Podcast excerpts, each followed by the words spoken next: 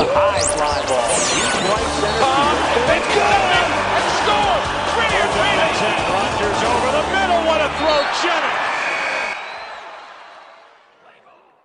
Time for sports. Joining us from the Yonhap News Agency is Big U, Yoo Jee-ho. Hello. Hi, good morning. Good morning to you. As uh, we have uh, been doing for the past few weeks, we're going to begin with the K B O. Uh, updates here, Big U. First place, N C Dinos, becoming the first team to reach the forty-win plateau Thursday night.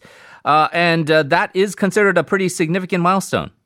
Yeah, I mean, just based on historical data, uh, you know, after beating the Kiwoom Heroes last night, the Dinos improved to forty and nineteen plus one tie. And the teams that reach the forty-win mark first in a season have gone on to win the pennant sixty-eight percent of the time. So they would, you would think that they would give them a pretty good odds of uh, you know finishing first place come at the end of the regular season, which would of course put them directly to uh, the Korean series. You know, this is a team that does have its flaws, uh, especially in the bullpen. Uh, they've got the worst bullpen in this K B O league right now mm. uh, by a lot of measures. And to me, it seems like they would have to get the bye to the Korean series to have a shot at winning the title. Or, mm.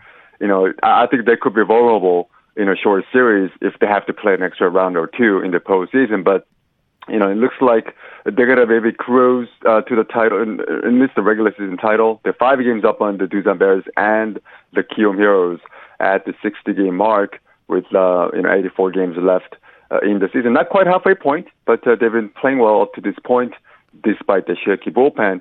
Uh, elsewhere last night, it was Doosan Bears over S K Wyverns four to two, uh, Samsung edging out K- Kia, Kia Tigers eight to seven, K T Wiz beating Hanwha Eagles four to one, and Lotte Giants prevailing over L G Twins fifteen to ten in a pretty wild game. A lot of uh, lead changes in that one.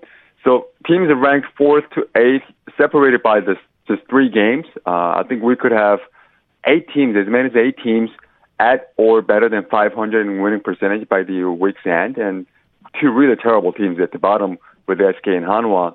And uh, starting tonight, uh, new series begins. uh, Kiwoom versus S K, Doosan versus Kia Tigers, uh, Giants versus Lions, K T versus N C, and finally Hanwha uh, versus the L G Twins. So before we move on to uh, the uh, some of the uh, free agent signings that have occurred, but uh, yeah. with, with N C uh, be, being forty first to the gate to forty, and then mm-hmm. the idea that uh, close to seventy percent of the time they'll, you, that team wins, ends up winning the pennant. It, it seems like your analysis of the situation is with N C, and by virtue of that one factor of the bullpen being so crucial, especially in a playoff setting, especially in a short series, that that um, grip on and the inherent advantage of getting that ticket straight to the Korean series, uh, it, it's it's a bit more tenuous with the Dinos, and there wouldn't they wouldn't be necessarily the overwhelmingly prohibitive favorites like in years past with other teams winning the pennant uh, this go-around. And it looks like the parity with the the other eight teams fighting for a playoff spot makes potentially a, a fairly exciting uh, end of the season. Yeah, and I just think that the way they're built, uh, this is one team that would really benefit from that extra three weeks off be- between the end of the regular season and the start of the Korean series, if they do get there directly with the first seed. Uh, again, just because of the bullpen, Um, if they do have to play, let's say, the Doosan Bears, the Kiwoom Heroes in the next round, they might be vulnerable. Uh, you know, they might yeah. just be one and done, maybe lose three in a row, just because of how bad the bullpen has, bullpen has been so far. But, you know, if they're well-rested uh, and they, they're going to play a team maybe that has played, you know, five, six, seven high-intense, high-intensity playoff games, and, you know, they might benefit from that. But, you know, come postseason, really anything can happen. Um, you know, there are teams below them in the standings that have better bullpens mm. that might be better suited for a short series. Well, a lot of these teams gearing up to try to get into the playoffs. Uh, uh, S K Wyverns, uh, unfortunately for them, and really, really uh, underperforming uh, to expectations. Mm. They're trying to salvage their season. They added a uh, second foreign hitter. And uh, you asked me about him yesterday, and I said I did not know who this person was. It really, and he's a former Dodger, so I'm either a bad Dodgers fan or he's a pretty obscure guy. Uh, tell us about Tyler White. Yeah, I wouldn't say you're a bad Dodgers fan, but he's pretty obscure. Uh, yeah. You'd have to be really hardcore, I, I, I think, fan to remember this guy. Tyler White, uh, you know, former Dodger and also Houston Astro. He has signed with the S K Wyverns for the remainder of this season for one hundred sixty thousand dollars.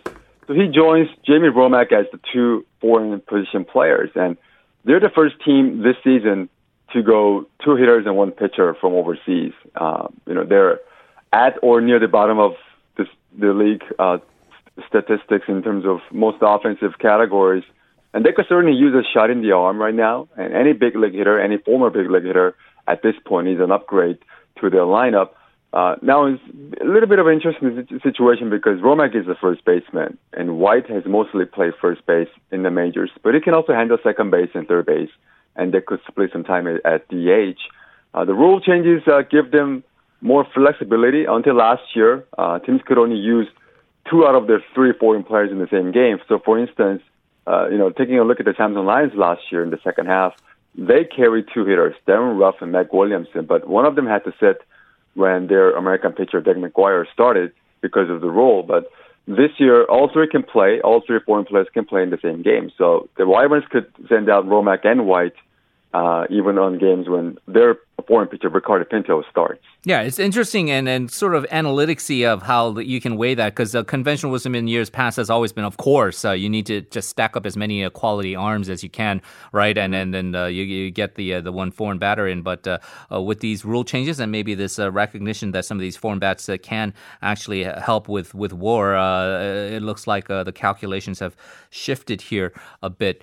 Big U, uh, we do appreciate you uh, continuing to cover this story for us, because as it has sort of maybe faded from the national news picture, it is still very important to get continuous updates on uh, the uh, triathlon scandal and, and the tragic uh, death of one of their most promising athletes. Uh, this this abuse scandal, the coach and his two athletes penalized for this alleged uh, abuse now, um, quite controversially, I would say, uh, have appealed their bans?